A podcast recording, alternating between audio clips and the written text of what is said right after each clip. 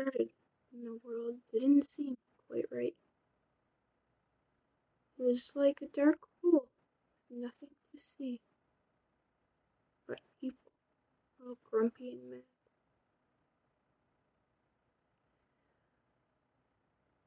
At the time, I was only a young boy.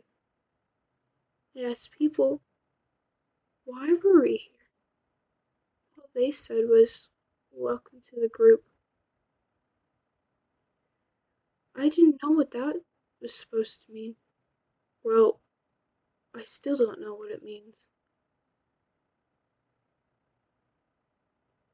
All I knew was never to bother the King Du Young. If you do, he will throw you off the edge of that cliff. And what is awaiting for you down at the bottom is never good. My father was thrown down there. It was never to be seen or heard again.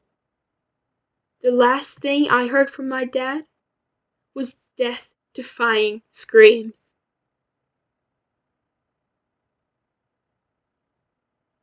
Ever since that day, July twelfth, nineteen fourteen, it has never been the same. Now it's quiet, no one talking, and no one by your side to tell you, we got this. We're going to get through this hard time. It's only a step further in the path we are making for our life. My father used to be the king. He was a really good king, too, alongside of my mother. She was the queen. Most people used to call them King and Queen Du Risk.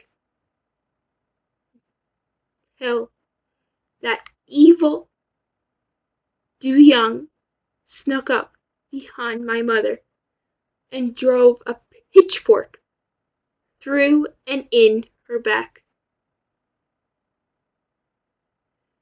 After that, she was nowhere and went missing. We couldn't find her. We spent days upon days upon days looking for us.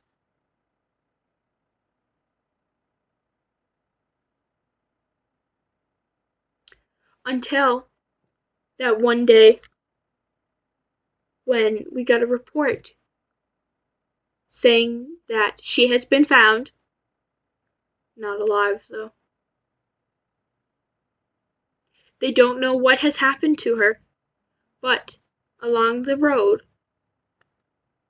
she's not there.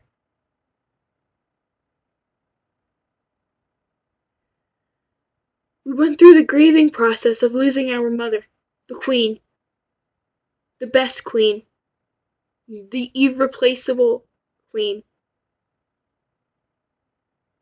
But I have to admit, I was a little bit relieved that I did not have to grieve alone.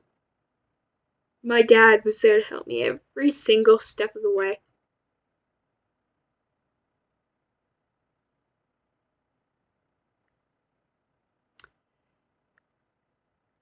Now, July twelfth, nineteen fourteen, is when I had to do it all by myself.